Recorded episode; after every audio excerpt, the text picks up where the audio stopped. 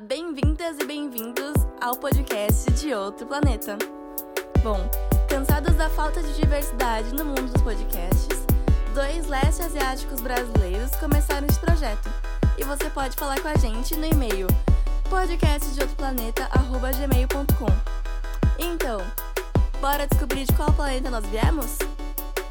Oi, gente, tudo bem? É, voltamos pro segundo episódio do podcast de Outro Planeta. E temos uma convidada especial hoje, a Kemi. Olá! Kemi! tudo bem? Então se apresenta um pouco aí. Ai, gente. Meu nome é Kemi. Infelizmente eu existo fisicamente neste plano. Queria estar morta. Não, eu queria só ser um conceito, sabe? Mas infelizmente eu tô nesse plano, fisicamente presente. E se vocês quiserem, os meus círculos do inferno cibernético são Okinawan Jesus no Instagram, é Shimabukake no, no Twitter. e eu também estou presente no blog Outra Coluna, que eu- todo mundo tem que ler. E eu sou o Léo. Vocês podem me achar no meu canal de YouTube, que é Léo Wan. Wan se escreve H-W-A-N. E no meu Instagram também, que é Leonardo H-W-A-N. Muito provavelmente vocês vieram do canal do Léo. Ah, Mas tudo bem. E eu sou a Fê, é, arroba Fê Nakandakari, com K em todos os Ks. com K onde couber. então eu sou arroba Fê Nakandakari em todas as redes. Procura lá, Twitter, Instagram, tô lá. É, e hoje a gente veio falar sobre um assunto meio de férias, assim, né? Então a gente vai falar um pouco sobre séries. e o que vocês estão assistindo aí, galera? Deixem nos comentários. Comenta aí. pra gente sumariamente ignorar. Não, eu- Kemi, o que você tá assistindo? Gente, como eu estou de férias, eu maratonei Over the Garden Wall. Não sei qual é essa. Nem eu. É. Ai, é o, tipo os bichinhos do Animal Crossing. É. Caralho, gente, só eu tenho cultura nessa, nesse podcast. É. Ai, eu vou mostrar uma foto. Ih, mas eles não vão poder ver a foto. Ah, eles têm o Google, sei lá. Imaginem aí. É, os animais, tipo, os bichinhos lá. O, o- Mas você viu onde? Na. Netflix? Não, eu tive que piratear. Ah, eu posso falar isso? Pode, não tem problema não. Versão torrencial. Gente, esse daqui. Nossa, eu não sei o que, que é. Jura? Eu também não sei o que é isso, Gente, é ótimo, é muito bom. Tipo, são. Acho que. Cartoon São, Network. é, são 10 episódios de, tipo, 10 minutos. E é muito bom, é muito legal. Eu gostei pra caramba. É, é uma dessas séries, assim, desenhos, né, pra criança, que você fala, tipo, hum, isso daí não é pra criança, não. é, que mais? Então eu tava maratonando outra coisa. Eu assisti, né, série, os últimos episódios de Steven Universe. Uhum. Nossa, gente, olha, desabafo, mas Dailymotion é o pior site do universo. Puta que pariu, eu tava assistindo, sabe? Só queria chorar. E a cada dois minutos tinha uma propaganda que eu não conseguia bloquear com o adblock. Nossa, Eu fiquei que tipo, caralho, que Muito intrusivo, odeio. Ah, ai, tinha outra coisa que eu tava assistindo. Ah, é!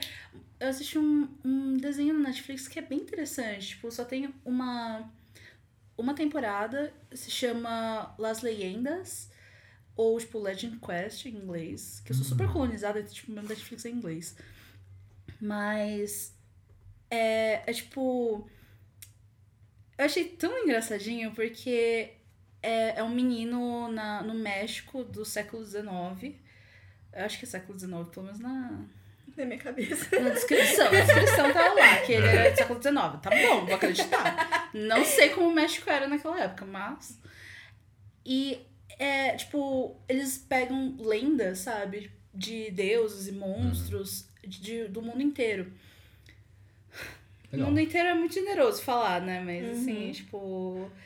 Como a série é em inglês, o áudio original, então, tipo, deve ser uma produção mexicana-estadunidense. Não, que é produzido pelo Guilherme Del Toro, não? Ah, não sei, se for, eu fiquei meio decepcionada, sabe? Tipo, que o, Eu posso ter errado, eu posso ter o errado. timing da comédia eu fiquei meio. "Hum, Mas aí eu fiquei tipo, é pra criança, vai. Isso sabe ficar arrastando às vezes algumas piadas e tal. Mas é, é interessante, tipo, eu achei o design também, assim, da, dos monstros, das criaturas. Achei bem legal. Tá. E bom exaltar, sabe? Mesoamérica. Uhum. Ótimo lugar. assim. Grandes culturas. Exato. E você, Lau, o que você andou assistindo nas férias? Você não tem férias, É, né? eu não tô de férias, mas, mas eu entendo o que vocês querem dizer. Eu, eu também assisti o. Terminei de assistir a quinta temporada do Steven Universo, que é um. É um- Incrível. É incrível, assim. É, todas, eu queria muito ter uma criança que assistiu o Steven Universo. Acho que passa mensagens incríveis pras crianças, assim. E pros adultos também. É, eu assisti. assisti é meio- já saiu faz um tempo, mas eu assisti aquela, tempo- aquela série, o. A, a, a Maldição da Casa Hill. assim. Viu? Lembra, a gente tá falando né, de podcast que eu ouço e eu só ouço um. Uma, uma das autoras, tipo, desses contos de terror, creepypasta e tal, é que é recorrente na, nesse podcast, ela escreveu pro. Ah, é o Casa Hill? Ah. Caramba. Por isso é tão incrível. Vocês já assistiram? Mas vocês Eu assistiram? assisti. Eu, Vocês eu, assistiram? não, eu não assisto coisa de terror porque eu sou Dá muito um medrosa, eu tenho muito medo. Eu gostei muito da série, assim. Eu achei o final meio. um pouquinho. Mas eu gostei da série, como um todo, assim. Da, da- os dramas familiares eu achei muito bons. É, é uma coisa assim, é uma série que de terror, né, que é muito incomum por causa da profundidade emocional. Dos dramas. É, os dramas familiares são incríveis, assim. É. Mas aí o finalzinho eu achei mais ou menos. Mas, mas é, é muito bom. E eu tô assistindo agora a segunda temporada do Justiceiro. do Punisher. Nossa, e esses dias que eu tava assistindo, eu perguntei no meu Instagram se Titans era bom. Sei. Do, ah, do, do, Teen- não é Teen Teen Ti- Titans, é Titans, Titans, do, da DC. Sim. Que perguntei se era bom. Live action, né? É, live action, e todo mundo, não, assiste, vai lá. Aí você falou, é, mais ou menos. É, eu falei. A galera falou. A galera, A tá galera falou, vai, assiste, meu É que pra Deus. mim é muito violência por violência. Gratuita, Gratuita. Só, ah, vamos sim. ser violentos porque é cool. Uhum. Ai, que... Ai, Uma coisa. Ai, gente, eu não suporto super-herói, então, tipo, eu não vou assistir, sabe? Mas, mas eu amei Mas- a Estelar. É. sim, Eu tava sim. vindo pra cá e, tipo, eu passei lá Sim. no, no metrô, tinha a, a propaganda lá. Sim. E eu falei, gente, É, por que, ela que as tá pessoas não gostam dessa série? Estelar tá linda. Não, e por isso é muito bom, né? Bem, Uhum. bem bom, assim. O, e rolou várias polêmicas antes, né? De que, tipo, a Estelar Negra. Por que a Estelar é negra? E mesmo. O Mutano. Não, o Mutano não rolou polêmica. Tipo, eu acho que. Também nem É apareceu. porque ele é, tipo, muito assim também. É porque o lance é, o Mutano sempre foi um personagem muito coadjuvante. Uhum. E aí, pra eles, entre aspas, faz sentido um asiático ser um Mutano, sabe? Uhum. Então. Ai, Ai, gente, eu não aguento esses virgem branco. Mas eu queria ser a Ravena quando era criança. A Ravena Ai, é a legal. Ravena é incrível. Nossa, ela com vários dramas pessoais. Eu ficava, gente, por que isso? Bem darkosa, bem perigótica. É, muito! Gente, ela é muito perigótica. Ela é a definição de perigótica. Mas você não gostou do Titans? Você achou médio, assim? Cara, achei muito ruim, achei violência gratuita, o plot, tipo, preguiçoso. É. Então, ah, qualquer coisa era motivo pra eles lutarem e lutarem de uma maneira assim, tipo, de expor cadáver e machucar, assim, sem. É. Ah, eu acho, que- mas aí acho que é porque. Assim, eu não assisti, não Uhum. vou assistir. Mas eu sinto que é muito essa. Meio que tipo, ai. Tinha os Jovens Titãs no Uhum. desenho que todo mundo gostava. E aí, tipo, mas a gente não é isso. Uhum, a gente quer ser sombrio, a gente A gente quer quer ser sombrio, a dark, a gente gente quer fala- ser adulto. É, e eles falam, fuck Batman. Ai, nossa, eu fico com muita frase, preguiça de- nessa nossa, parte. é. Sim, nossa, O Robin tipo. fala isso, fuck Batman. Nossa, na, no primeiro episódio eu revirei o olho, assim, de um jeito que se. Nossa, deu 360 aqui, ó. Ai, gente, mas eu acho que. Eu não sei, acho que a Marvel conseguiu fazer, sabe, tornar um pouquinho mais adulto Uhum. alguns Sim, temas. É, a DC, você vê, tirando, claro, a DC pós Christopher Nolan, assim, Uhum. tirando os Batman, né? Os filmes da DC, eles muito quiseram ser adultos, trazer temas adultos, só que não consegue. É muito superficial, muito. Sim, E a Marvel, por outro lado, tem um apelo infantil, só que eles conseguem ter uma profundidade bem maior. sim. Eu acho que o, o Titans, ele tentou ser um pouco Gotham. Porque Gotham foi uma Também, coisa é. que meio que deu certo. Ah. Foi popzinho, assim. E, cara, não, não funcionou. É, rola. Uma coisa que me incomoda muito no Titans é que. to- Isso me incomoda nas séries da DC em geral, mas as outras faz sentido. É que todo mundo é modelo. Todo mundo é muito bonito. assim. E isso faz sentido mais ou menos nas séries da CW, que é o Flash, o Arrow. Uhum. Porque assim, é meio. É, é de super-herói, só que rola muitos dramas interpessoais. É um novelão. Agora esse Titans, eles pagam de soul, gritty e sombrio, e aí todo mundo é super lindo, assim. Ah, é, é, me incomoda É tipo, gente, gente bonita dessa forma, sabe? Não, não tem problemas na vida. Vocês não sabem o que é, tipo, ser proletariado e feio. Não, eu vejo muito você falando sobre a CW. Eu imagino você assistindo Smallville assim. Nossa, eu assistia, eu assistia muito. Ai, muito fã de Smallville. Eu assistia muito. Eu sabe? sei. Ai. Mas eu, eu gostava muito, mas eu vejo como fez uma pressão estética que eu devia ser ó, branco, olho de olho claro, não sei o quê. Rolou- Fez essa pressão estética, né? Isso é verdade. Mim, Nossa, eu odiava Smallville, gente. Ai, eu tinha um pouco de preguiça também. É, eu tinha ranço porque, tipo, não, sabe? Eu olhava assim, você não tem problemas na vida. Sim, é, é. Pessoas muito bonitas, cara. Aí uma crítica, eu tô assistindo o Justiceiro, né? O Justiceiro, segunda temporada. E aí a primeira temporada eu achei muito boa, assim, eu gosto muito do ator principal que faz o Justiceiro. E aí ele tinha um inimigo, que o meio que o antagonista dele era tipo o melhor amigo dele, que é um, um- é tipo um cara das Special Forces, assim, e ele é super bonito, assim. E na, na série mesmo ele é bonito. Tipo, ele é um cara que era bonito e tal. Enquanto o Justiceiro é um cara normal e tal. É, e aí, no final. É meio spoiler da primeira temporada, mas. isso tem problema. Bom, tem problema pra. Mas aí, É. tipo, o justiceiro fica puto com ele por causa de uma série de coisas e ele meio que bate o rosto dele no espelho, assim, ele fica todo desfigurado. Esse, esse, esse vilão, né? Que aí ele é, um, inclusive, um vilão dos quadrinhos que se chama Jigsaw, né? Acho que é Retalhos, uma coisa assim em português. Esqueci agora o nome. Porque ele é todo Não, deformado. Eu acho que é... Ele é todo deformado, assim. Eu só Que é consigo o pensar que é o- Fantasma da Ópera. É, mas ele é todo deformado. A ideia é que ele bateu o rosto dele no espelho várias vezes, então ele fica todo Ah, duas deformado. caras? É Tipo do... Não, esse é do Batman. do- Ah, mas, ele- mas o rosto dele é tudo deformado. E aí, essa segunda temporada, começa a série, ele tá todo deformado. E no começo, no início, ele usa uma máscara, assim, né? Porque ele tá todo deformado. Ele fica uns dois episódios, assim, só com uma máscara. E aí ele tira a máscara uma hora, assim, você não vê ainda o rosto dele, você pensa, nossa, ele tá tudo desfigurado, né? Aí ele vira pra câmera, assim, juro. Ele é mais bonito que eu, assim. Tipo, ele tá, ele tá com, ele tá com um, um- um- ele tá com algum cisquinho na cara, assim, mas não tá nada desfigurado, tipo... É um cara bonito com uma cicatriz, assim. Gente, e, a, eu- e a série trata ele como se ele fosse um monstro. Tipo, nossa, estou horrível, tô usando uma máscara toda... Ai, Isso me, me, incomoda, esse tipo de Eu coisa. acho que quem, quem pegou, tipo, esse, essa história de, ai, agora eu era bonita, eu sou desfigurado agora, foi Deadpool. Eu acho que eles Nossa, fizeram bem, sabe? Eu até fiquei, tipo, hum, será que eu sentaria mesmo nessa cara? sim, sim, sim. Aí, tipo, sabe, você ainda tem algumas dúvidas, sabe? Hum, Qual seria a textura, sabe? Não, mas é, tanto que no Deadpool, quando ele ficou feio, quando ele ficou... Não ficou feio, quando ele teve... Sei lá, como que fala? Não sei. Ele foi... ele- É porque... Ele é se fudeu. Não, é ruim falar que ele ficou feio, porque as, as pessoas que sofreram queimaduras, sabe? Sim, sim, sim. Então, tipo, quando ele sofreu as queimaduras lá, é... Eu fiquei assim, ah, quando que, quando que vai acontecer algum milagre que ele vai voltar a ter a carinha bonita? Eu fiquei muito, tipo, tô esperando aqui pra ver a hora que vai, sei lá, ele vai pegar alguma joia. É, vai- fazer uma mágica. Sim, eu fiquei muito E não fez, eu achei isso muito legal. Eu só ficou, eu fiquei boiando mesmo. Mas que mais você assistiu? É, isso me lembrou de Legion, esse negócio de ficar, de, de sofrer em algum. Ser queimado. Me lembrou, eu assisti Legion, que é tipo. Não terminei ainda. Eu quero ver porque a Lauren sai. Então. Eu comecei a assistir porque eu vi que a Lauren Tsai, do Terrace House, vai participar na terceira temporada. É. E, nossa, Terrace House. É, eu, eu amo reality show ruim. Reality- Mas Terrace House é um reality show bom. Exato.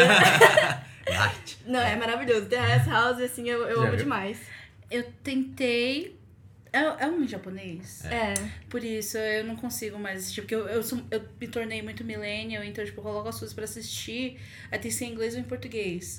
Porque aí eu posso ficar olhando o celular enquanto eu ouço a série acontecendo.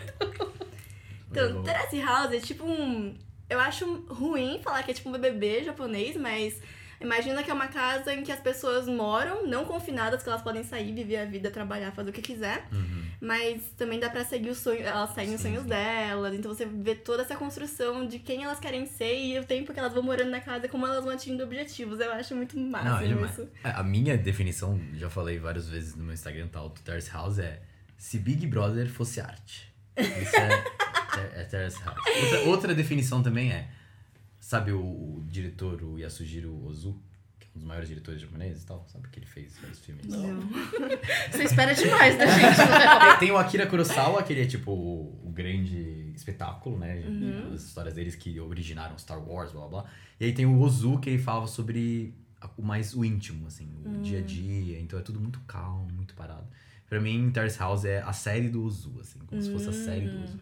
Não, eu amo Terrace House. Terrace House é um reality show bom. Eu queria falar de reality show ruim porque eu, eu acabei ontem um chamado Instant Hotel, Ah, você que falou. tem no Netflix, que é, mano, é, é assim, é só baixaria. São quatro famílias que ficam viajando, cada uma tem um instant hotel, que é tipo um Airbnb. Então eles vão, hospedam as pessoas e aí eles dão notas pras, pessoas- pro, pro lugar. Ai, tem nota, já Acomodação. odiei, gente. Não aguento. Ai, eu adoro essas coisas meio baixaria, assim. e aí, mano, eu passei o dia inteiro assistindo essa- esse negócio. E é tipo. É ruim. É- Mas é, é tipo gui- guilty pleasure, sabe? Ah, eu não consigo assistir muito reality show porque tipo, tem que ser tipo Queer Eye, sabe? Uhum. Que mexe assim no meu coraçãozinho. Ai, senão, sabe, o pessoal briga. E eu fico tipo, por que vocês estão brigando? Vocês podiam resolver isso, sabe, com uma conversa Uhum. muito boa e civilizada. Vocês abrem um pouquinho o coração. Mas isso que é o Terrace House. Eles brigam, mas eles resolvem numa conversa civilizada. Eles sentam, conversa. É louco. Ai, é eu, louco. eu vou tentar de novo, eu vou tentar não ser millennial. Mas eu acho que eu não consegui assistir porque eu fiquei com essa ansiedade, sabe? De tipo, putz. Não, vê isso é quatro, vê quatro episódios você vai ficar Uhum. hooked já. Mas viu do Havaí? Mas isso Havaí- pedir bastante, né, Leonardo? Quatro episódios. Cada episódio é sete dias da semana deles, então, tipo, é muito rápido as coisas. É. Mas, é, mas o que eu senti, assim, do, eles resolvem, mas, é, tipo, tem um jeito creepy que eles resolvem, que é assim, reúne todo mundo na sala, aí eles têm problema com você. Então, todo mundo marca de sentar na sala aqui e esperar você chegar pra falar assim, senta aqui, vamos conversar. É, isso é meio- Eu acho muito creepy meio isso. intervenção. assim. É, uma intervenção, mas é também cultural deles, né? Então, pra eles, é, pra gente, eu ia me sentir super mal, assim, de chegar as pessoas da minha casa É. sentadas assim, Fernanda, a gente precisa conversar, É, não tá muito- dando. Muito pressão, né? É, eu, eu fiquei. No, começo eu fiquei bem assustada, depois é normal isso aí. É, mas eu acho que.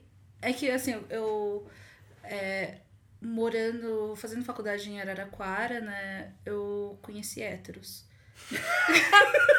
Em São Paulo não tem héteros, né? Mas, mas, assim, um tipo específico de héteros que moram em república. Nossa. é. E. Ai, é meio difícil, né? Mas é, às vezes eles me contam um pouquinho da dinâmica. E realmente tem, tem muita coisa. Tem é, situações que você só consegue resolver, tipo, na intervenção, sabe? Uhum. Todo mundo sentar, esperar e, tipo, emboscar mesmo a pessoa.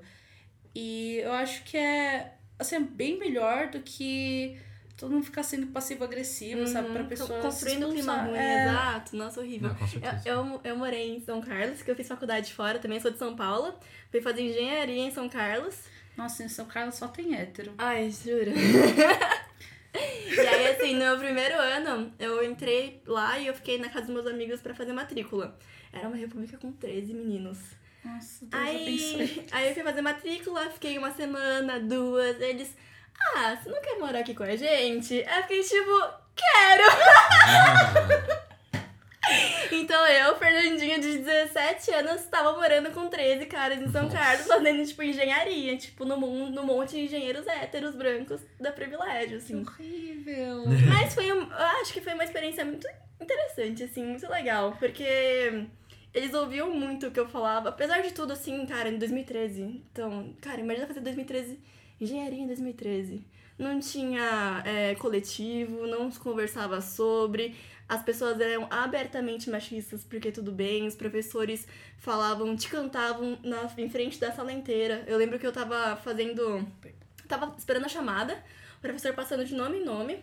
Aí ele virou pra mim, chamou meu nome e falou, olhou pra mim e falou assim: Nossa, como você tá bonita hoje, hein?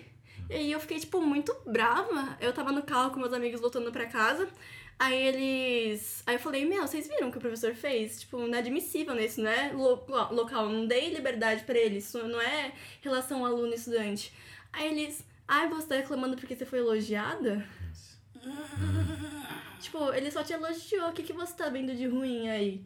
Eu- e eu ficava, tipo, tá, ninguém me entende aqui, sabe? Eu tô falando pra, pras paredes, era, era assim, você se sentia mal e as pessoas não falavam que tudo bem você se sentir mal, então eu achava que o problema era eu. Hum. Nossa, gente, São Carlos é. Tipo. a- a- Acho bonitinha a cidade, sabe? Mas é uma cidade muito branca. Uhum. Muito branca. E é. Eu, eu. Eu não sei. Eu sinto que assim, tipo. Como tem a UFSCar e a USP, é um pouquinho mais elitizada, sabe? Com certeza. Tipo, assim, um pouquinho. Eu tô sendo muito generosa, caso Uhum. tenha pessoas de São Carlos ouvindo. Mas, é, é assim, é no nível de ter grupo de carona, sabe? Tipo, em Araraquara e ter muita pouca gente oferecendo carona, porque pouca gente da faculdade tem carro. E em São Carlos tá sempre sobrando carona, sabe? Porque todo mundo tem carro. Sim. E, nossa, eu, eu tenho um amigo que ele fez mestrado em antropologia social, né, na UFSCar, o Túlio. Oi, Túlio, caso eu te mande esse, Caso você esteja ouvindo, eu te mande esse episódio, força a ouvir. Mas é, dá pra ver, sabe, como é, é difícil a vida na, em São Carlos. Que, inclusive, tipo, é uma coisa meio histórica, tipo, que São Carlos é esse polo científico, né? Tipo, bem essa coisa da engenharia, Uhum. das, dessas ciências de verdade. E Araraquara é, é esse polo mais cultural. Uhum. Aí só tem vagabundo, maconheiro. O pessoal chama de Araraqueer. Essa é nova, eu não conhecia. Mas é, eu passei quatro anos lá em São Carlos, quatro doídos anos em São Carlos, no meio de, de tanta gente. Cara, não tem como, né? É um privilégio você estar numa faculdade pública, é um privilégio você- poder sair da sua cidade pra poder fazer faculdade em, tipo, em outra. Então não é uma mensalidade que você paga, mas é um custo fixo que você tem pra estudar, porque você lá, lá você só estuda. Ainda mais engenharia, que é integral. Então, muito da minha vida acadêmica lá, eu não me entendia, não entendi, não me entendia como pessoa. Não, eu me sentia muito deslocada. Eu lembro que era um- uma sensação horrível, assim, de tipo, as meninas não me entendem, os caras não me entendem e naquela época do hashtag meu amigo secreto, Hum. quando bombou, e aí eu falei, cara, faz total sentido, a gente tem que falar. Eu ouvia de muita gente assim, ai, isso é militância de internet, tipo, ai, falar na internet não vai, não vai funcionar nada, ai, por que, que vocês estão tão revoltados? Então, eu, eu vivia naquela bolha de que era normal, as meninas não... Era, eles queriam que as meninas não reagissem, né? Não conversassem sobre. É, foi bizarro, assim. Gente, Coisa, do, do que a gente tá falando? De séries! Como chegou aqui? falando mal da UFSCar. Não, mas a UFSCar foi muito linda também. Eu, eu tive a oportunidade de conhecer gente, pessoas maravilhosas. Ainda, ainda assim, tipo, a UFSCar, mesmo que eu tenha entrado em 2013, foi a faculdade com mais diversidade que eu já, já estudei, porque desde sempre eles tiveram aquela cota de 50%. Então, isso claramente ajudou a ter mais diversidade, tanto é, socioeconômica, quanto racial, quanto étnica, né? E a UFSCar tem. Acho que foi uma das primeiras universidades, né, com vestibular indígena. Uhum. E, é- então, tipo, tem bastante. Quando eu fui lá ver um negócio, eu vi bastante, tem bastante alunos indígenas, muito legal. Sim, sim. Então, cara, eu passei. Agora eu, eu fiz. Depois da UFSCar, eu fiz fé à USP. Sofrimento. Perfeito. E, e agora agora eu faço ECA, né? Mas eu com certeza posso falar que a UFSCar foi de longe a faculdade que eu mais tive contato com pessoas de outros cursos, então ela. A atlética é uma só, né? Então as pessoas da atlética eram da engenharia, da medicina, da, da enfermagem, da matemática, da filosofia. Então eram, eram núcleos muito diferentes. Então foi uma oportunidade, tipo, doida de trabalhar com pessoas muito diferentes perto de mim, sabe? Legal. que aqui, pelo menos na, na USP, assim, a, a fé é só a fé, a ECA é só a ECA e acabou. É, eu, tipo, por outro lado, assim, eu queria ter tido mais dessa vida de estar numa universidade, porque eu fiz FAP, né? E, e, a, e aí, eu totalmente ao contrário assim, do que vocês falaram, em muito sentido, assim. Tipo, a FAP, na verdade, foi um grande colégio. Tá, parece que eu tô falando mal, assim, né? Mas calma aí. De certa forma, foi um grande colégio, assim. Eu senti que eu saí da do colégio e fui pra um outro colégio, que era muito mais fácil do que o meu colégio, origi meu colégio Ah. mesmo. E. Bom, FAP, tipo, só tinha brancos, ricos, Uhum. com hiper privilegiados, assim. Só que eu estive na faculdade numa época, numa época que eu não pensava nisso, assim, at all. E, inclusive, na verdade, eu acho que eu tentava me encaixar. Tipo, eu lembro que, pra mim, a minha mente, na minha cabeça, assim, a época que eu estive na faculdade foi a época que eu mais vivi uma imagem do que eu achava que eu queria ser. assim.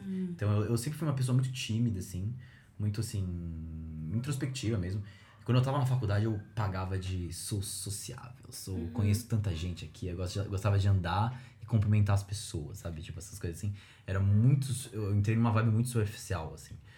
E. e... O canceriano dentro do Léo tava morrendo. Nossa. Tadinho. E aí hoje eu tô totalmente diferente, assim, eu, lembro, eu acho que eu precisei muito passar por aquilo pra, inclusive, descobrir quem eu sou. Uhum. E hoje eu, a gente tava, antes de começar a gravar aqui, a Fê, você tava falando que é, essa ideia de que você precisa, como é que você tinha falado? Você precisa saber se expressar, É, precisa ser extrovertido pra ser notado. pra ser notado, é que isso tá cada vez menos real, né? Uhum. O que eu acho incrível mesmo, porque assim, é, tem tanta gente com tantas coisas muito boas dentro de si que elas não conseguem expressar e todo mundo perde. Ela perde porque ela deixa guardada a empresa, sei lá, ou alguém que vai que sabe teria esse essa coisa que a pessoa traz traria pro, pro pra entidade que é, sei lá, não vai estar tendo. Uhum.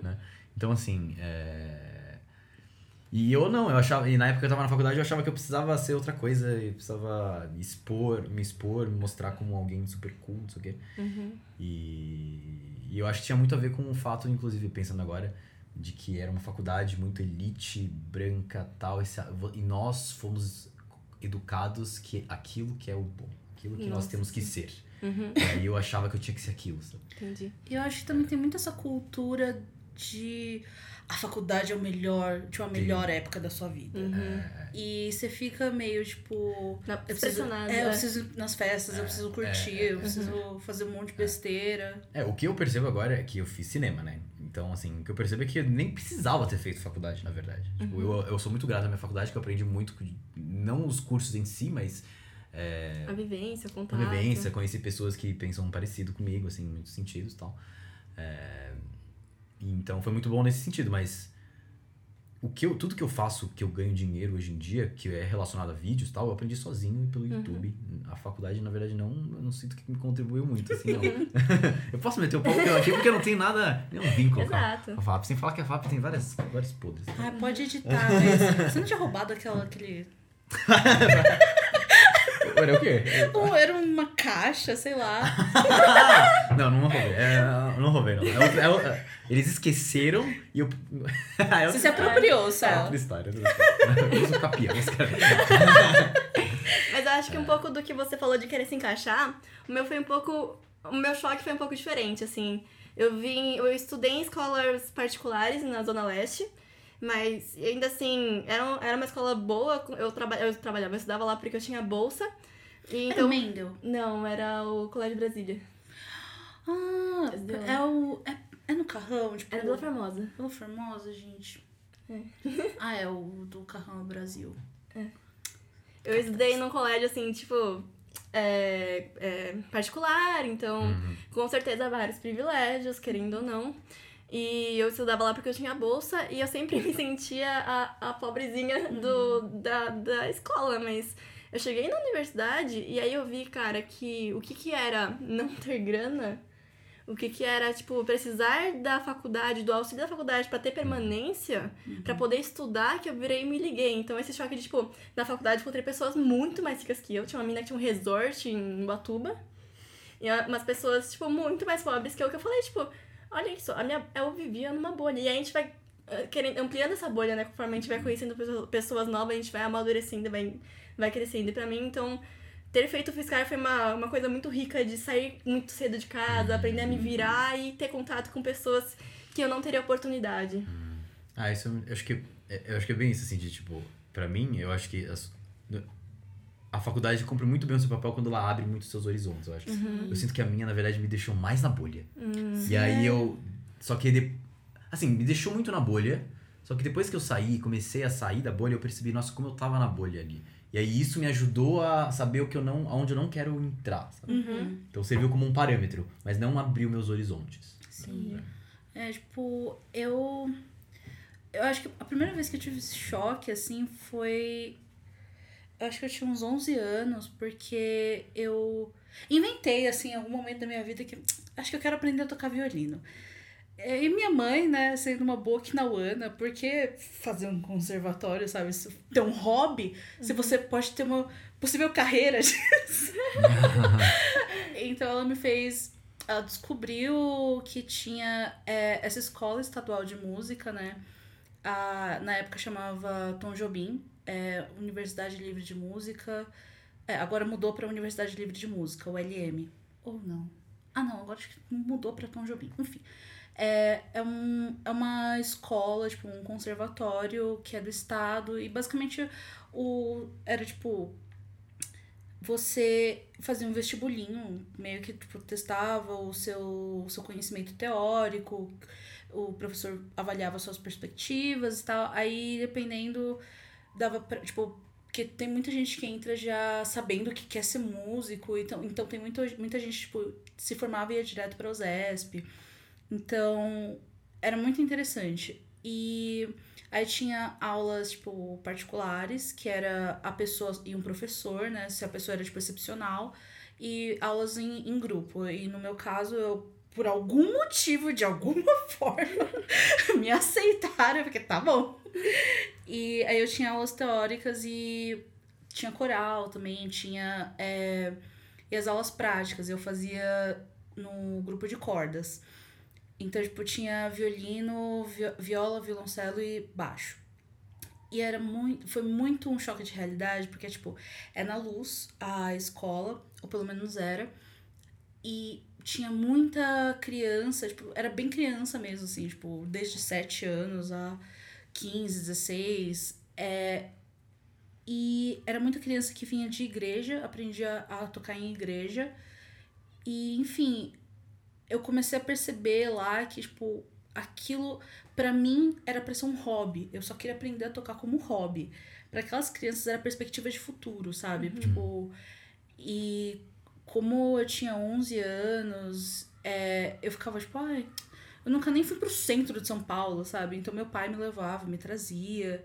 Só que eu via crianças mais novas que eu, tipo, indo e vindo de metrô sozinhas e de lugares muito mais longe que a minha casa. E eu comecei a perceber, caralho, tipo, eu, eu comecei tipo, a sentir esse desconforto de estar lá. É, não só por causa desse choque, mas principalmente porque eu comecei a perceber, tipo, velho, isso é um hobby. eu não quero, sabe, tocar é, numa orquestra, ou, tipo, ser violinista, eu não quero nada disso. E eu percebi que eu tava pegando o lugar de alguém que realmente, sabe, era a única perspectiva da pessoa, possivelmente. Então eu acabei desistindo. É, meus pais ficaram decepcionadíssimos. É, mas foi muito importante, acho que pra eu me localizar, sabe, em questão de classe. Uhum. É, e como era um. Tipo, também tinha gente rica, mas. Sei lá. Eu não, não falava muito com essas pessoas. Mas era. É justamente essas pessoas, sabe, que você vê, tipo, caralho, ela- elas não têm como praticar em casa, elas não têm como melhorar porque elas não têm instrumento, saca? Uhum. E um violino, vai, era, na época tava uns 300 reais. Não tava barato. Uhum. Mas era uma coisa que, tipo, meus pais achavam que era um investimento, coitados. É, e- então eu acabei, tipo, comprando um violino, tipo, bem médio. Não sei até hoje nenhuma especificação técnica, sabe, pra o que é um bom violino. Mas na escola tinha o empréstimo, né, de, de instrumentos. E, velho, era muito triste porque sendo um órgão público, sabe, não tava sendo financiado, bem financiado, tipo, orçamento baixíssimo.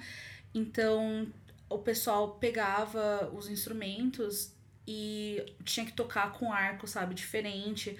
Então, o pessoal do violoncelo tocando com arco de viola e vice-versa. E, tipo, às vezes não tinha, é, não tinha como tocar o baixo, porque tava tudo estragado.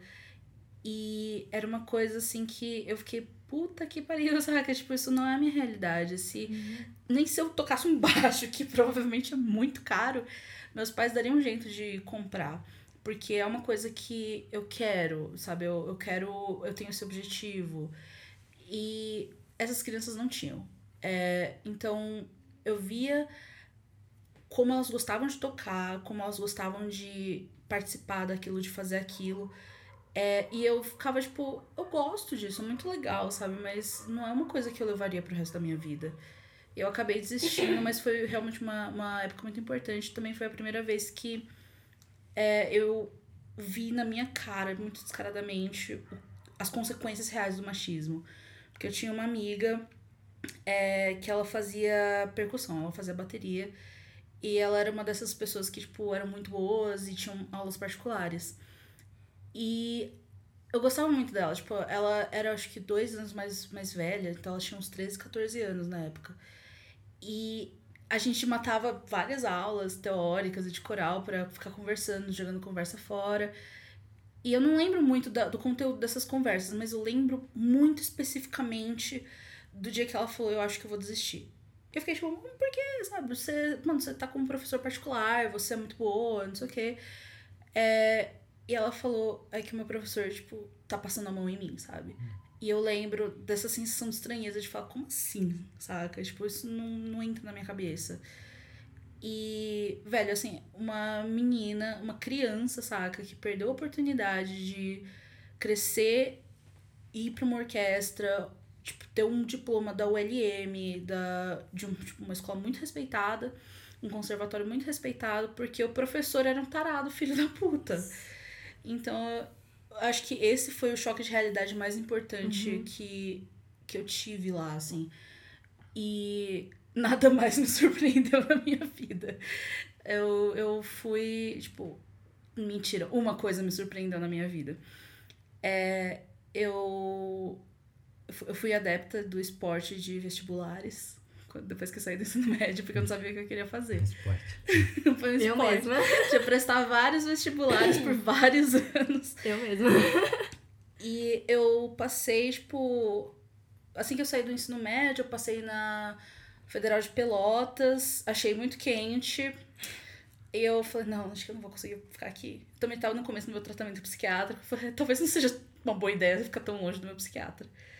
É, e, enfim, nesses anos meio bagunçados, em algum momento eu consegui passar na PUC em letras, em tradução. É, foi aquele vestibular que eu chutei a parte física e gabaritei. Caraca! Mas eram tipo cinco perguntas, sabe? Então hum. eu esgotei toda a minha sorte do resto, pro resto da vida. Aí eu acabei passando e fiquei, ah, eu gosto de letras, sabe? Eu gosto muito de, de linguística. Eu sei disso. Tipo, até hoje eu gosto bastante. Só que eu descobri que eu dei gramática. E a primeira aula que eu fui ver era de gramática. Aí eu fiquei, hum, odiei. E eu falo muito para as pessoas, sabe, brincando que foi gramática que me fez desistir de letras. Mas, sinceramente, foi muito. Quando eu entrei na sala, gente, parecia. Parecia que, tipo, moletom da Gap e legging e um coque, tipo, bem aqui em cima da cabeça, com cabelo meio loiro, sabe, com luzes, era uniforme. Era isso que você vestia, sabe? Pra, pra ir pra aula. E de preferência, tipo, se fosse branca também seria ótimo. Como eu não era, é, eu acabei ficando tipo, uau, eu acho que eu não vou conseguir ficar aqui. e eu acabei desistindo, porque eu senti muito isso, sabe? Eu senti que na época eu já tinha uma certa noção, tipo, de questões raciais, questões de classe. E eu sabia que eu não, não conseguiria me encaixar lá confortavelmente e que eu teria muito que fingir uma vida social, tipo, é, de ter que me forçar muito a sair com certas pessoas, a me aproximar. E é muito difícil porque eu acho que eu, eu sei que eu tenho fobia social e vários problemas, então eu preciso ter uma alguém, sabe, um grupo que seja meio que esse conforto, esse porto seguro porque, tipo, em qualquer ambiente, né? E eu sabia que eu teria que é, aguentar muita bosta de qualquer porto seguro que eu achasse lá. É, eu não ia poder ser muito chata, não ia poder sabe, falar essas coisas. Então eu acabei desistindo. É, e também por causa de gramática. Horrível. Odeio gramática. E aí, enfim, Aí eu fui pra Unifesp, desisti. Porque. Aí eu tive uma crise, eu tive uma crise. Acabei desistindo da Unifesp, mas eu, aí, eu, enfim, eu passei na, na Unesp, em Araraquara. E mesmo assim, tipo, mesmo com todo esse aquecimento, sabe? Eu realmente acho que na faculdade é é esse choque de cultura, Uhum. esse choque de realidade que você fala, caralho. Existem outras vidas além das minhas. É, porque, tipo, tem gente, sabe? Mano, tem gente. Interior é meio assim, né? Uhum. Tipo, tem gente que. É, eu gosto bastante do da Unesp em particular, porque como é no interior, tem bastante gente das cidades próximas, como tem gente, tipo, da, da capital, né? Uhum. Que é tipo, eu sempre brinco. Eu brinco com o pessoal do lado de. Que é, que é do interior, eu falo, ah, gente, o pessoal da capital que tá aqui é porque não passou na USP, né? Mas dá pra ver que assim, tem muita gente que é aquela galera que. Ai, nossa, como é difícil, eu não tenho dinheiro esse mês. Só que aí o pai, sabe, é dono de empresa e gigantesca. E você fica. Aham, Com os pobres. é tipo, legal. Sou periférica, sim. É, É, sabe? aquele meme. Se eu não tenho dinheiro no final do mês. Nossa, não é como se eu pudesse pedir pro meu pai, sabe? Uhum. E eu fico tipo, gente. Sim. Mas esse negócio de mulheres desistirem, eu lembro que no meu curso entraram 100 pessoas né, na minha sala, sendo que 80 homens, 20 mulheres. E dessas 20 mulheres, eu, eu- pelo que eu vi, é, ano, ano retrasado foi o ano da graduação, é, graduaram quatro meninas, cinco meninas. Nossa. Então, tipo, é, cara, o, o local, o local é hostil. Então, por mais que eu já entrei não gostando, então, tipo, minha questão não foi só o ambiente, claro que foi o ambiente, mas é, fica muito mais difícil você tra- estar trabalhando, estudando num lugar, num lugar que você não se sente pertencente. Você se sente estranho e as pessoas é, legitimi- legitimizam sua estranheza. Ah, você é mulher? O que, que você tá fazendo na engenharia mesmo? Tá certo, tipo, não é pra você estar aqui. É, eu tenho uma amiga, a, ela tava fazendo sociais na Unesp e ela só ela tinha mudado de curso, inclusive, tipo. É, e ela, ela ficava, sabe, eu vi, ela falou, eu vim pra sociais porque eu achei que seria menos racista, sabe? Que ela é uma mulher negra, e ela falou que eu achava que, sabe, eu ia conseguir debater racismo melhor aqui, o campo seria menos hostil, não sei o que. Ela falou, é a mesma bosta, sabe? Uhum. É, é um monte de professor branco cagando regra e fazendo. E é, tipo, deslegitimando esse sofrimento, sabe? Exato. É aquela coisa de, tipo, na aula, gente, na aula, no curso de ciências sociais, no ano do senhor de 2018, Uhum. é você falando algumas coisas, sabe? Que, ah, o pessoal querendo falar de racismo, tipo, gente, sabe, 50 alunos na sala, você tem três alunos negros e eu. Eu sou de pessoas não brancas. Uhum. E aí essas pessoas, elas querem falar de racismo, querem colocar isso em pauta de uma forma, sabe, é, que dialogue com o assunto da aula. Aí já dá pra ver, sabe, o pessoal rolando os olhos, Uhum. assim, ai... Quer chamar Pe- atenção. É, tipo, pegando o celular, sabe? Tipo, Sim. ah, isso já não é uma coisa que eu não quero mais ouvir. Uhum. E eu fico, tipo, putz, saca? E, enfim, aí essa minha amiga, ela acabou falando, é, tá bom, todo mundo vai ser racista do mesmo jeito. Ela mudou pra física, não fiscal. Cara, e uma coisa que eu, que eu vejo assim da UFSCar, da USP e da Unesp que é diferente é que o UFSCar é, é nacional. Então não tem muitas perguntas do. Não tem esse negócio bairrista de ser do Sudeste. Então entre a galera. Eu tive aula com a galera da Amazônia, da Amazônia, tá ligado? Tipo, quando que eu ia ter a oportunidade de estudar com alguém da Amazônia na, na USP? Na FEA? É, eu, eu gosto bastante. Tipo, federal, eu sinto que tem mais isso. A Unifesp não tinha tanto. Uhum. Mas os federais, tipo, que eu vi, assim, ó, eu gosto bastante da UFSCar. É... Por cima, né? Sim. Mas, tipo, eu gosto. Eu acho muito legal que eles tenham é, o vestibular indígena, porque eu acho que isso é uma coisa que devia ser obrigatória para todos os vestibulares. Enquanto existir vestibular, né? Exatamente. Enfim. E faculdade pública. Exato. Mas eu achei. Eu acho isso muito interessante. E eu fico muito impressionada. É, porque eu, eu fui ver o. Inclusive, tipo, quando eu fui pra UFSCar, foi horrível, porque. Sabe o ponto de ônibus fora da UFSCar? Uhum. Eu desci naquele ponto de ônibus. Nossa, E eu tive, tipo, meio do nada. Eu tive que atravessar outro meio do nada, tipo, rodovia, Uhum. pra chegar na UFSCar, pra chegar ainda, tipo, no teatro lá. Acho que era Fer- é, fer- o Floresta Floresta- Fernandes. isso. Isso. Aí. então eu atravessei muito a UFSCar e, tipo.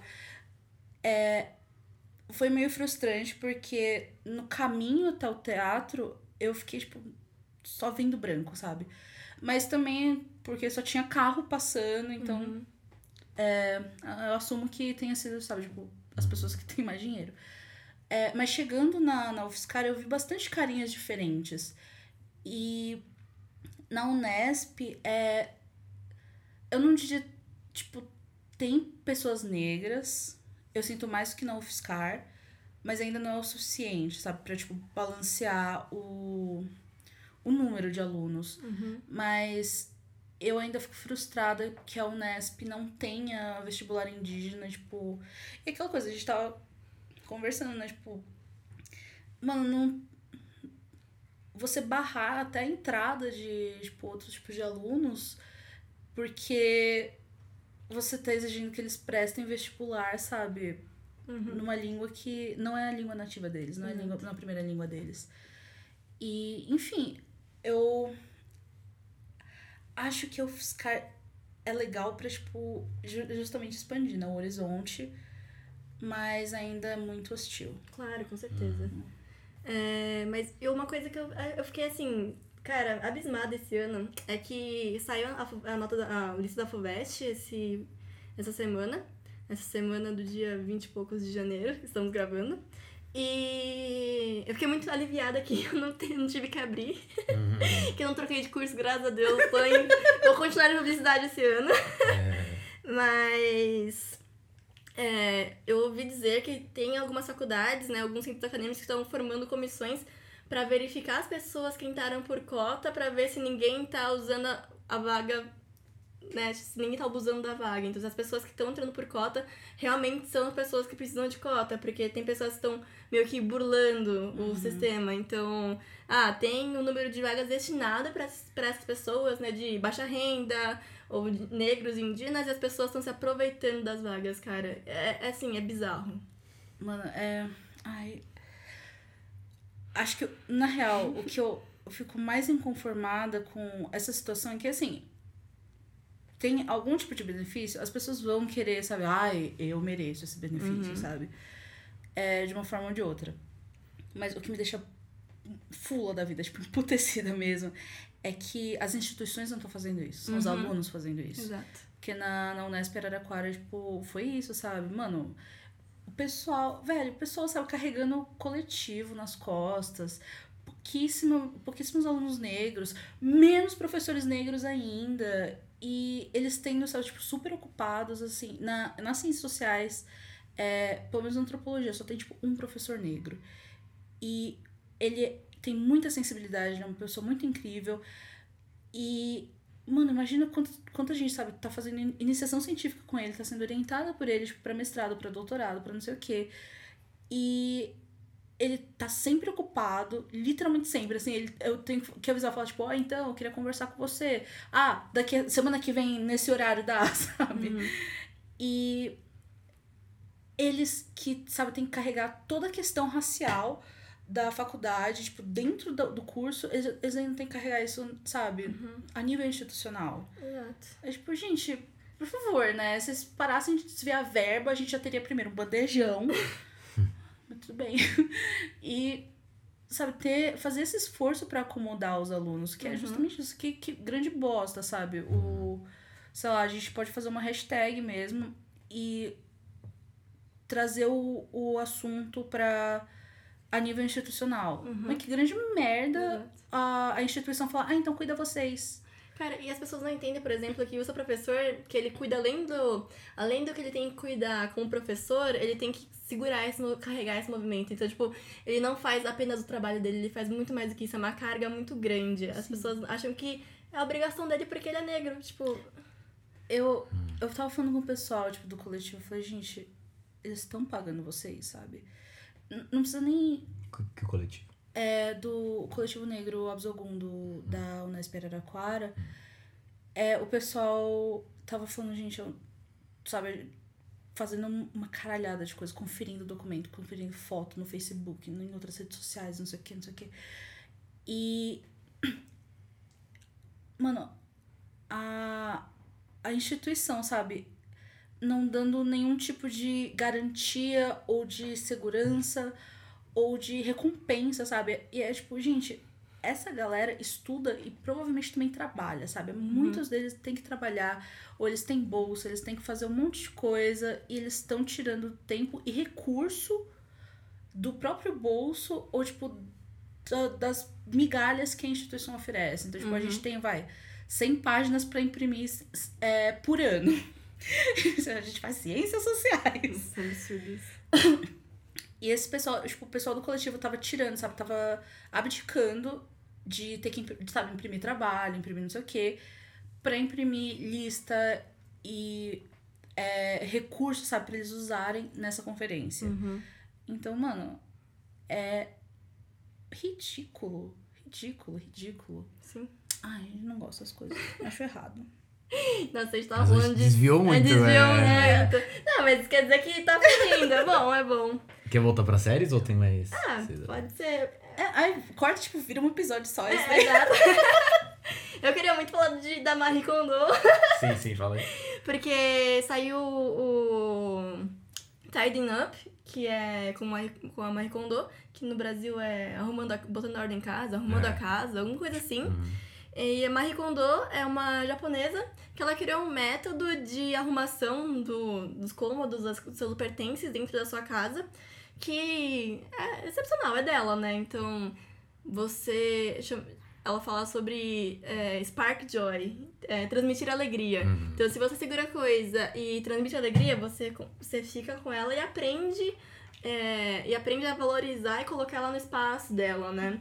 E se não te pertence, se isso, se isso não faz mais sentido pra você, você a- agradece, né? Segura a peça, agradece e manda embora.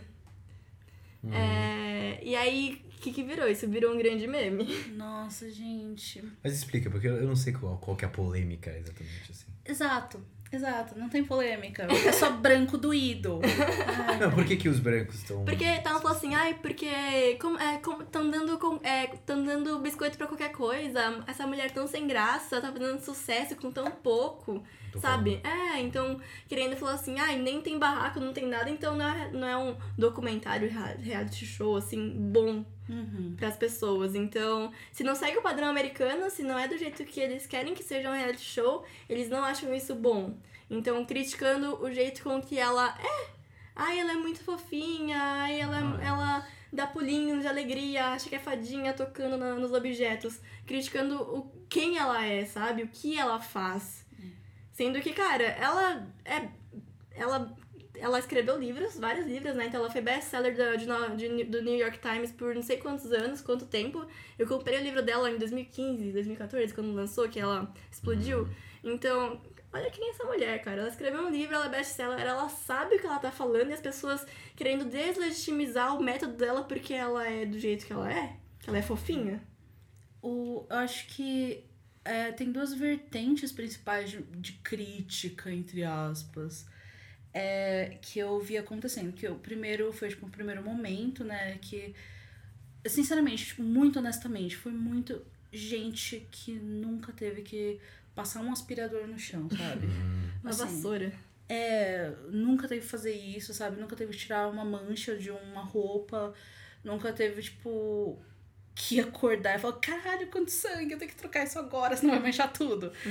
É, e Eu entendi, mas eu, acho que... Você tava... Levou um tiro? Agora entendi. entendi. Ai, Leonardo. Assassinando homens aí. Mate o patriarcado.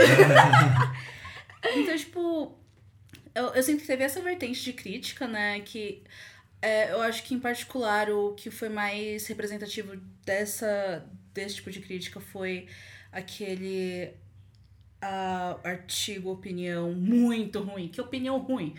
No É o País. Que, mano, o cara falando, sabe, que, ah, esse é um estilo de vida mó chato, porque sempre reclamaram da minha bagunça. E é tipo, sua mãe e sua esposa, sabe, elas que arrumam, porque do jeito que você fala, você não tá arrumando, né? Uhum.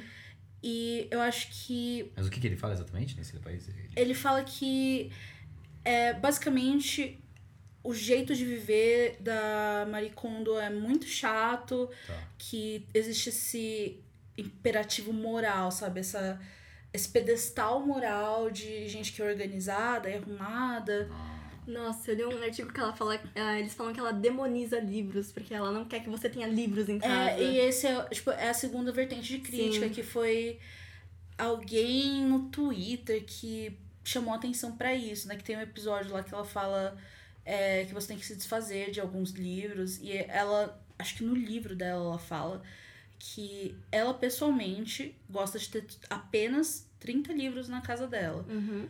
É, que é uma quantidade razoável, sabe? É, e. Só que ela fala. Isso é o meu número, sabe? Se você quiser ter a sala inteira lotada de livro, não tem problema. Contanto que não seja uma coisa que te atra- te atrapalhe, sabe? Estragar é, coisas negativas. Tem, É. que, tem que trazer alegria mesmo. Sim. E, tipo, eu achei tão interessante também porque. É, esse spark joy, né? Esse Uhum. trazer alegria é uma coisa que foi traduzida, tipo, é uma coisa de tradução. Essa carga positiva. Então, é, o verbo em japonês parece que significa uma coisa meio. Que, tipo, é meio que uma cutucada, sabe? Um sentimento de. de que agita alguma coisa em você. hum, Não precisa ser negativo ou positivo necessariamente. Uhum. Mas tem que trazer esse significado, sabe? De, tipo, mexer com você. E aí as pessoas falam, nossa, não, porque os livros não, não tem que, tipo, te trazer alegria. Eles têm que fazer, tipo, te perturbar e não sei o quê. É tipo, tá, concordo, beleza. Mas eu, eu como uma pessoa que tem que ler bastante pelo meu curso, sabe? Porque eu, eu gosto de fazer as coisas, eu gosto de entender as coisas de uma certa maneira. Eu tenho muito livro de não ficção. Eu só tenho livro de não ficção. É, só que tinha alguns que era tipo. Eu comprei por impulso num sebo, porque eu tava com interesse naquele momento daquela coisa. Só que aquele livro, especificamente, sabe, ele me impedia de começar outras leituras. Que eu ficava, ah, eu comprei esse livro, eu comprei esse livro, eu tenho que, sabe, eu tenho que fazer, eu tenho que ler, eu tenho que acabar com ele. Então, tipo, isso me deixava muito ansiosa e eu acabava não lendo nada, nem o que eu queria, tipo, de impulso. Então, eu aprendi duas coisas. Primeiro, me desfazer de livros que eu sei que eu não vou ler, porque não me interessam mais, ou porque eu mudei de opinião, porque eu achei ruim o começo, e falei, não vale a pena eu investir meu tempo nisso. E fala, tipo, gente, eu não sou perfeita, eu não vou ler todos os livros que eu compro sempre. É, mas chegar a um ponto de que eu pelo menos sei que eu vou conseguir ler a maioria. Que começar a leitura não vai ser essa coisa que causa ansiedade, sabe? Porque eu tenho que fazer alguma coisa antes. E é isso que ela quis dizer, sabe? É tipo, dê uma utilidade às coisas que você tem. É que elas te sirvam pra alguma coisa. Não que, tipo, sei lá, seja só um enfeitinho. Seja Um só. tipo, volume. é um negócio que ocupa espaço na sua casa. e as pessoas estavam interpretando tão errado, sabe? Elas estavam levando num, num lugar que é tipo. Nossa! Sim, cara, detur... de- totalmente deturpado, É. assim. Por que será que as pessoas deturpam assim? Eu acho fico que é só tentando. Causar. Porque, Parece. porque eu fico pensando, uma, umas coisas que eu li, assim, que eu, li, eu não vi a série, e eu li por cima alguns Uhum. artigos, assim, que falava um pouco de como é, as pessoas se sentem atacadas, Uhum. porque quem tá falando isso é uma, uma mulher asiática bem-sucedida ali, numa Hum. posição. E aí, sei lá, isso de alguma forma. Ser do contra é, é querer, sei lá, tipo, colocar sua identidade, identidade acima do dela. Mais ou menos isso, né? hum, É, eu sinto também que é tipo. É, tem um- muita, muita relação né, com estereótipos de japoneses como essas pessoas arrumadas e perfeitas e Tem. sabe tipo tem esse lance mas eu sinto também que é justamente essa reação de é, tem muita misoginia também sabe no Uhum. meio é, porque é. Mano, sério, esse, esse artigo do El País, eu fiquei tão surpresa com. com o, o quão desgostosa eu fiquei com aquela opinião. Porque, tipo. Gente, eu abro link, sabe, de, assim, de extrema-direita, do MBL, sabendo o que esperar. Uhum. Então eu não fico tão surpresa quando vem um monte de bosta. Mas do Ao País foi tipo um link que eu falei, gente, eu não tava preparada pra tanta merda, Uhum. sabe? É porque o cara escreve de um jeito tão ressentido, rancoroso, sabe? E é tipo, bicha, do jeito que você tá escrevendo, eu acho que dá uma arrumadinha na sua casa, sabe? Se familiarizar com os seus, seus, pertences, talvez te fizesse bem. É, é você, vocês falando assim, né, que a galera reagiu assim, então me parece muito a reação de uma uma pessoa que você tá cutucando na ferida, assim. Ela Uhum. sabe que aquilo lá é um problema, é alguma Uhum. coisa você tá mexendo nas estruturas dela, assim, Uhum. sabe? Se fosse uma coisa que ela tinha confiança a respeito, que ela tem certeza, não ia doer tanto. Gente bem resolvida não se incomoda. É, isso, exatamente. cara. Tá tocando numa ferida aí das pessoas e as pessoas estão reagindo, tipo, E eu acho que. esperneando. É e, é, e é esse conjunto de coisas, né? Que é tipo. É, é uma mulher asiática que ela é, ela é baixinha, ela, Pequena. é, tipo, ela não é autoritária, sabe? Uhum. Mas ela é assertiva, ela tem o jeito dela de lidar com as coisas. E as pessoas ficam, tipo. Eu sinto que é essa reação de, tipo, não é um, um Gordon Ramsay, sabe? Uhum. Não é uma pessoa com autoridade, que impõe autoridade. É, e tipo, eu fico pensando um pouco falando questão, assim, de masculinidades e tal, assim, tipo, nós, homens héteros, né, assim, a gente tem essa coisa de, tipo, é, eu falando principalmente quando eu ando muito com um amigo homem meu, tipo, a gente, a nossa vida é baseada em você querer mostrar que você é mais homem que o outro.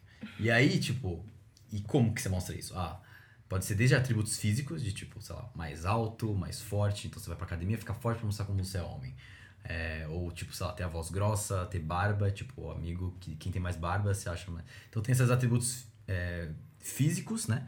E aí, você, e aí um cara desse olha pra Marie Kondo, uma mulher, uma mulher pequenininha, que parece, sub, tem, sabe, na cabeça dele tem formas submissas de se colocar, não sei. Uhum.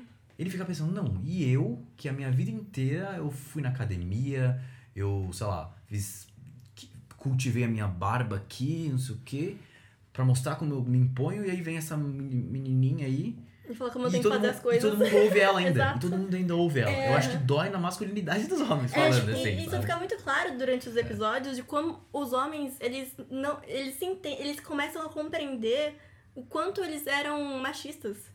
É Hum. muito engraçado ver a transformação dos homens, assim. Durante. Ela chega, né? São várias etapas, várias visitas que ela vai na casa das pessoas. E aí você vai vendo o progresso das, das famílias. E aí tem umas que são muito tocantes, que eles falam assim, que, tipo, os homens não sabiam quão difícil é, é- é manter uma casa em ordem. E quanto que a mulher se sentia responsável de fazer tudo aquilo sozinha. Então, cara, tem o negócio da dupla jornada da mulher, de que ela tem que trabalhar e cuidar da casa, dos filhos. Tem aquela parte do homem que acha que tem que ajudar, mas não é ajudar, você tá morando lá também. Então as pessoas, não só os homens, mas as crianças entenderem que aquilo te pertence e que você também é responsável por aquilo que, que te pertence. Então eu achei muito mágico, assim, tipo. Claro que deve ter doído. De, tipo, você ver que isso também é responsa- responsabilidade sua, tá vendo? Olha isso aqui. Tu, tu mora aqui embaixo desse teto, Sim. esse teto é seu, mas não é, não é o outro que tem que fa- zelar pelo seu bem-estar. Sim. É você mesmo. É, Eu, e- e- eu, vi, eu vi no primeiro episódio, meio. é, Tipo, começou a ver esses primeiros dois, três episódios, assim. É, nesse, na primeira família, tipo, o cara, ele fala, ele fala bastante, sabe? Ele tem um envolvimento emocional de, tipo, eu quero que a casa esteja organizada e limpa, mas ele não tem envolvimento de energia, sabe? De investir energia e tempo de fazer, sabe? Acontecer. Ele meio que tá sentado olhando pra esposa, tipo, e aí? Quando você vai, sabe, manter isso organizado e limpo? E a esposa dele, tipo, eu vejo que pessoalmente ela tem esses problemas que ela, ela seria o tipo de pessoa que se eu morasse numa república com ela, eu ia ser super passiva-agressiva e, tipo, fazer ela sair de casa. eu ia odiar. Mas ela, como mulher, sabe, ela tá nessa posição, de, tipo, a personalidade dela é expansiva e bagunceira e, Uhum. tipo, de acumular, sabe?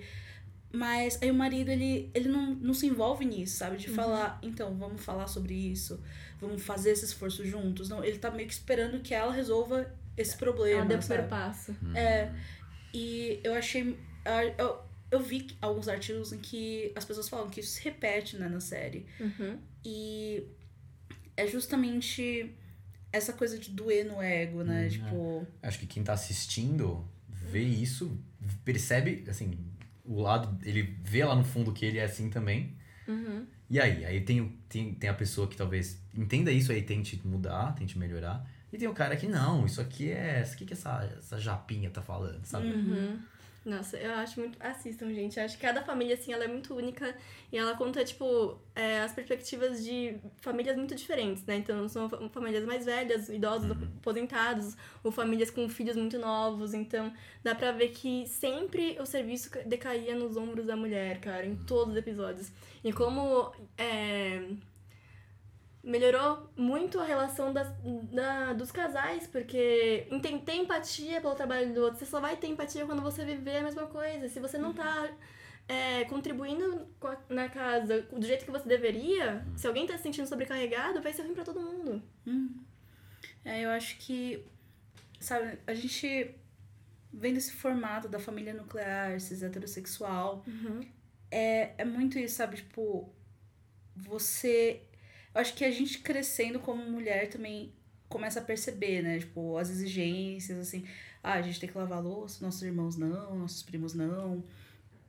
E começa a ver, assim, eu acho que o. Um, um, uma dessas jornadas, né, que eu tive que dar uns tapas na minha própria cara foi tipo, caralho. Quando eu me mudei, eu fiquei, gente, realmente eu tava exigindo muito, da sabe? minha mãe. Nossa, É, sim, eu senti a mesma coisa. e é tipo, eu. hum, É, meu cabelo cai demais, sabe? Cai muito e. É, eu comecei a. Tipo, o meu chão é branco em Araraquara. Gente, começou a me dar uma ansiedade. Eu fiquei, gente. Então quer dizer que o cabelo não some, sabe? Só, só porque eu respiro, tipo, eu durmo, acordo, acordo tipo, tô em outro lugar. E eu comecei a, a perceber, tipo, e foi quando eu me mudei que eu comecei a falar, eu, eu preciso me desfazer de algumas coisas, preciso me organizar, eu preciso ser um pouco mais.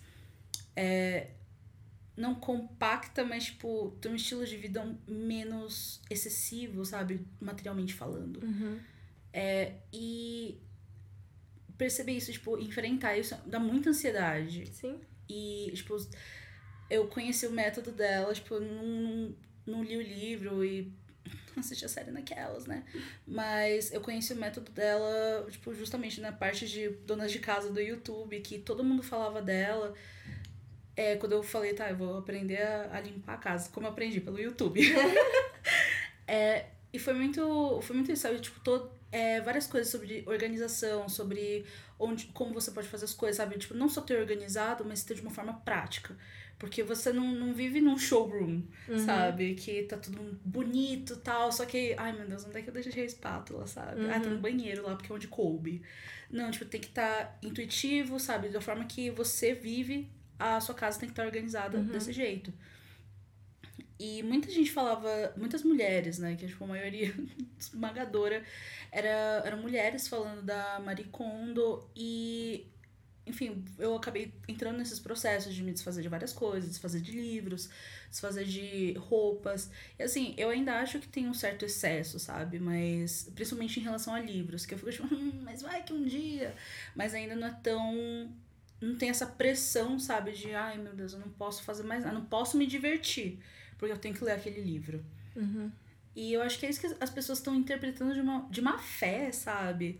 Que é tipo, gente, vocês sabem que, existem, que existe um problema aí, saca? É, e ela, ela tá dando uma solução. É, não precisa ser, sabe, uma fórmula que você só aplica e pá. Mas é uma, É uma, uma solução, solução se você quiser também. É, se você quiser visão, uma continuar sendo desse jeito, seja. Exato, mas só uma sugestão, gente. Não, é, exato. Você pode continuar vivendo a sua vida do jeito que você quiser.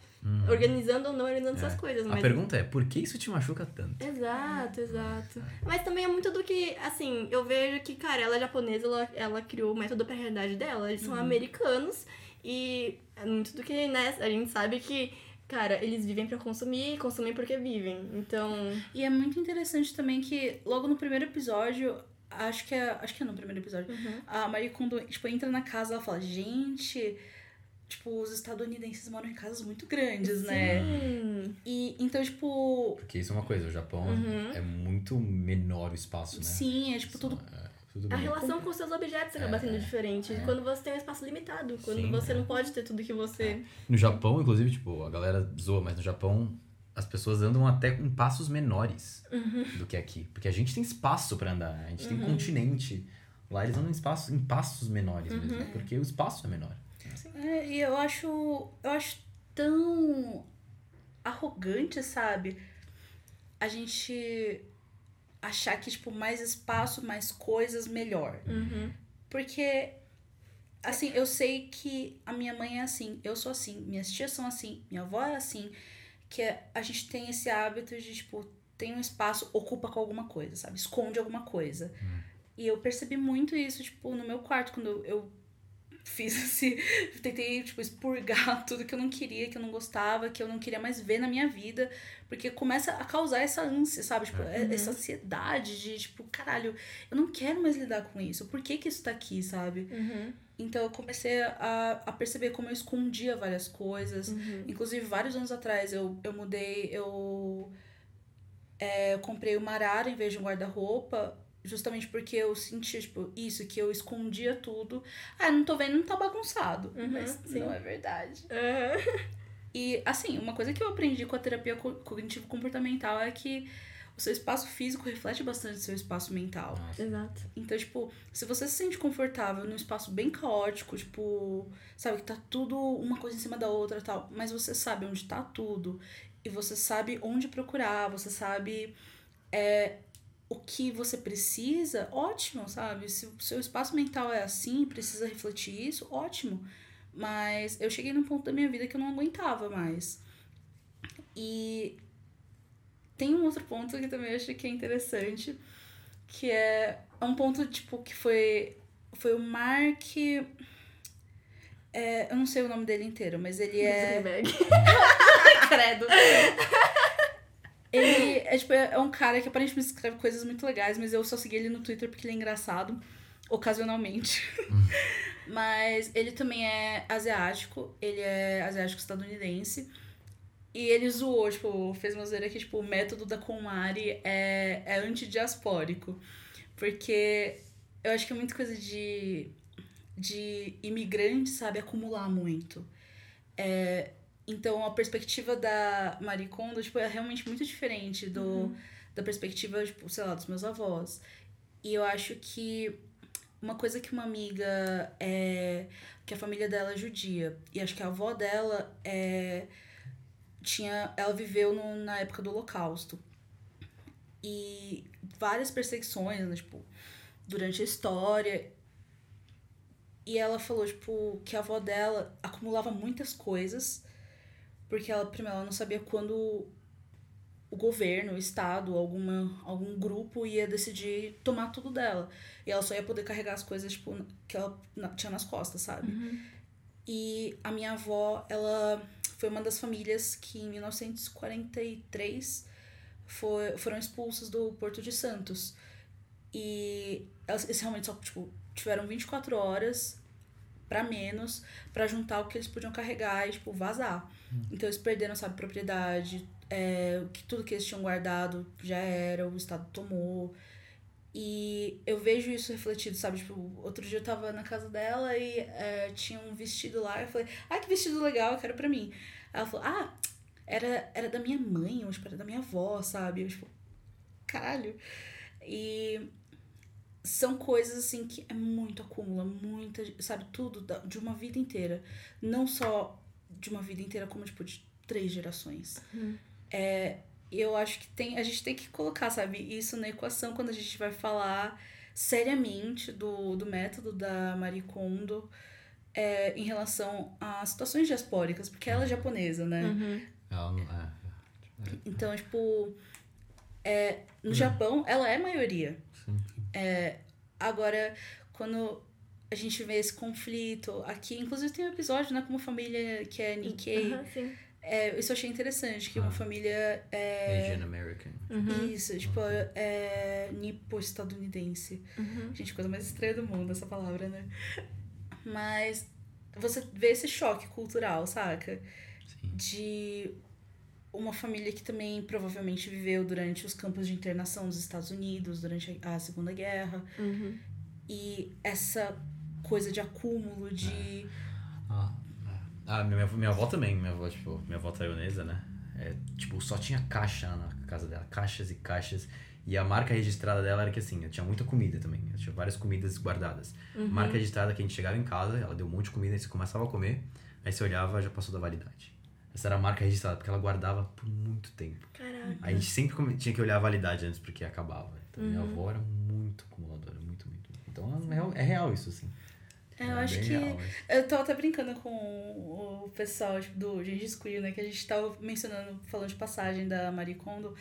Mas foi uma coisa meio tipo. Eu acho que o, os nossos. Tipo, as nossas gerações passadas inventaram essa coisa, tipo. Criaram esse mito de que asiáticos guardam tudo.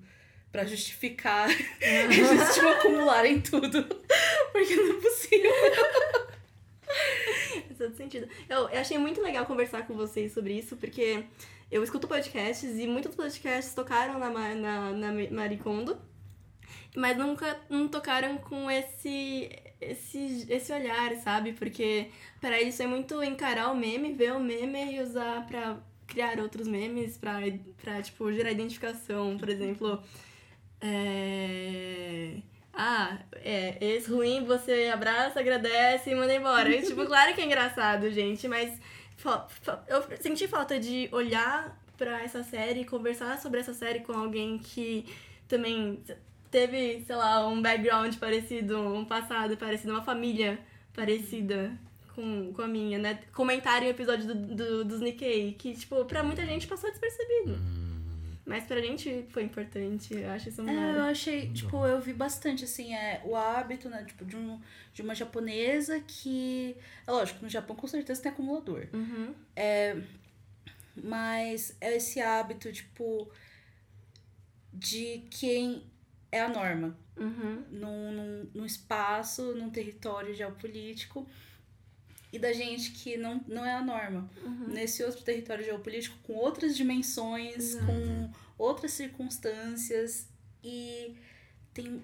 Minha mãe, outro dia, tipo, ela e as irmãs delas estão meio que tentando desafogar a casa dos meus avós, que, mano, é. Assim, o porão deles é, tipo, cheio de coisa de toda, todo mundo, sabe? Todas as famílias que, que é, saíram de lá, casaram e tal. Ah, tem umas tralhas, vou deixar na casa dos meus pais. Uhum. Nossa, eu fiz muito isso. E é- Desculpa, mãe. É, tipo, e a. Isso é uma coisa que eu vejo repetido, sabe? Na. na é, em outras famílias, dos meus amigos asiáticos, que é tipo. Que antes tinha essa coisa, né? Tipo, a casa era grande porque é, eram os pais e o filho mais velho e a família do filho do mais velho. Uhum. E isso se repetia, mas em algum momento a gente começou a sair da casa dos nossos pais, independentemente de ser filho mais velho ou não. E a minha mãe, ela falou um negócio que é, foi tão incrível que ela falou, tipo, nunca tenha casa grande, porque casa grande só serve pra acumular lixo. E eu fiquei, uh, Uhum. caralho, tá bom. Mas, tipo, mãe, eu sou cientista social, nunca vou ter minha casa própria. Tipo, obrigada pelo toque. E ela, ela viu isso, sabe, tipo, nos pais dela e tal. E, assim, muita coisa que... é, eles tiraram, acho que umas três caçambas de lixo do, do porão dos meus avós. Só do porão. Caraca. Então, tipo, é muita coisa. E mesmo assim, minha mãe trouxe uma sacola gigante de várias coisas de Okinawa que estavam escondidas. Então, tipo, bandeirinhas, porta-copos, coisas que eles trouxeram de viagem, que parentes trouxeram. E minha mãe falou, ah, tava escondido, eu trouxe pra você. Mas essa coisa, sabe? Tipo, a gente tem esse apego, a gente, nossas famílias, tem esse apego a, ao que significa a pátria, sabe? Onde a gente pertence, o Uhum. lugar é, que muitas vezes é imaginado, é idealizado, de onde a gente veio, de onde a É. gente realmente, sabe? As raízes. É, e, é- e, tipo, a gente tá na casa do Léo. e dá pra ver isso aqui também. É muito nítido. Vários objetos chineses. É muito. E são coisas, às vezes, até que, tipo, se a gente desenterra, sabe? Às vezes é. É, um- é um, um símbolo tipo, totalmente distorcido, sabe? Que, que é. Sei lá, o Japão, a China, as Coreias, tipo, qualquer país asiático produz é, para ser consumo de branco ocidental, sabe? Então aquelas coisas bem tosca, é coisa que a gente compra tipo por 25 centavos na Liberdade, nossos pais, os nossos avós guardam. Uhum. Porque pra, pra quem é, tipo, quem mora na Ásia, é tipo, ah, que zoado. Uhum, faz sentido. Uhum. Mas pros nossos pais, pros nossos avós, isso era, era o máximo que eles tinham, sabe, de conexão. E eu acho que a gente tem que ter essa sensibilidade também, sabe? Uhum. De perceber esses conflitos intergeracionais e às vezes eu, eu tô jogando coisa fora, tô doando e fico, nossa, o que, que vai sobrar pros meus netos? É, Sim. Faz, faz sentido. faz muito Faz sentido, é muito legal. É, vamos pro último bloco. A gente tem o, o bloco final, assim, que a gente pergunta o que aconteceu de bom na sua semana. Alguma coisinha rapidinha, assim, só pra manter a galera, sei lá, ciente de que temos uma vida. Sim, sim. Nossa, que férias, vivemos. pior momento pra eu ter vida. Não, eu juro que eu tô chegando do trabalho, eu só durmo, assim, só, só sei dormir. Não consigo fazer mais nada. Mas e aí, Léo? O que, que Eu? você. É, Você comigo? Eu comecei da última vez, você começa agora. Nossa, peraí, deixa eu pensar um segundo. Se Tá. quiser falar, quem se souber. Vamos falar qualquer coisa. Qualquer Então, coisa, qualquer então, coisa, eu- é... é- livre. Eu tô tendo déjà vu Tá. agora. Nossa senhora. Ah, Tá, uma coisa que, que é boa, assim, que eu tô percebendo que é uma coisa boa, que eu tenho um canal no YouTube e há um tempo atrás eu tomei um copyright strike, né? Que é quando você toma strike por usar material de terceiros, né? E, e assim, e assim, no meu canal eu sempre usei muito vídeo de outros filmes, porque eu analiso filmes no meu canal, além de outras coisas, mas eu analiso filmes. Então eu usei. Eu uso muito imagem de séries e tal. E aí o Estúdio Ghibli deu um strike lá no meu, num vídeo meu, beleza. E aí eu comecei a ficar pensando em formas alternativas de conseguir produzir um conteúdo sem usar demais conteúdo de, de, de terceiros, né? E aí uma ideia que eu tive, eu gosto no meu canal de analisar os sentimentos dos personagens, né? Como eles, a emoção deles durante o filme ou série. E aí minha ideia, uma ideia que eu tive foi eu escrever como se eu fosse o personagem e aí eu meio que atuo como o personagem, né? E e, e, e eu gostei muito mais de escrever e gravar isso do que eu tenho feito antes. Porque o que eu tenho feito antes eu sinto que era muito um documentáriozinho que eu fazia. Era uma análise ali de vídeo essay. E, e fazer isso que eu fiz depois de ter tomado o copyright strike, né? De é, eu me colocar no personagem, escrever como se eu fosse como se fosse ele, é muito legal esse exercício. Eu me sinto. É uma coisa meio de atuação. Eu gosto meio de atuar, assim. Mais criativo. É mais sim. criativo. Então eu acho, eu acho muito legal, às vezes, quando rola umas coisas de tipo. Parece que é uma coisa ruim, mas é uma coisa boa, sabe? Tipo, meio que te jogam na parede e você é forçado a ser criativo pra poder conseguir passar por isso. Eu acho muito legal quando rola coisas assim. Então, assim, é uma coisa. Isso é uma coisa boa que aconteceu. Legal. E você, Kemi? Gente, minha existência tá sendo, tipo, flutuar indefinitivamente do espaço-tempo, só deixando, sabe? Só seguindo o fluxo. É, tá, é, eu assisti os últimos episódios de Steven Universe. Uh, Chorei muito. Foi ótimo. boa, boa. opa! Mas é muito bom mesmo. E, e uma coisa boa também é que a a Kim veio aqui gravar com a gente. Sim, sim. Nossa, assim. é, eu não sei o que eu vou falar também. Eu, eu, tá- eu, eu vim o caminho inteiro pensando sobre coisas legais que aconteceram durante a semana. Só que. Capitalismo come todas elas. Nossa, sim.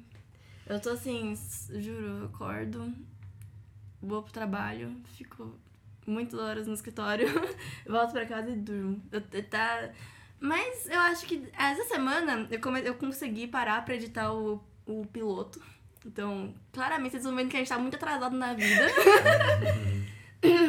Porque a- acho que isso vai, isso vai. Bom. vocês vão estar ouvindo no futuro. No É, o futuro piloto já vai ter saído, né? já vai ter saído. Então, mas eu editei o, o piloto um pouquinho antes de estar gravando o segundo episódio.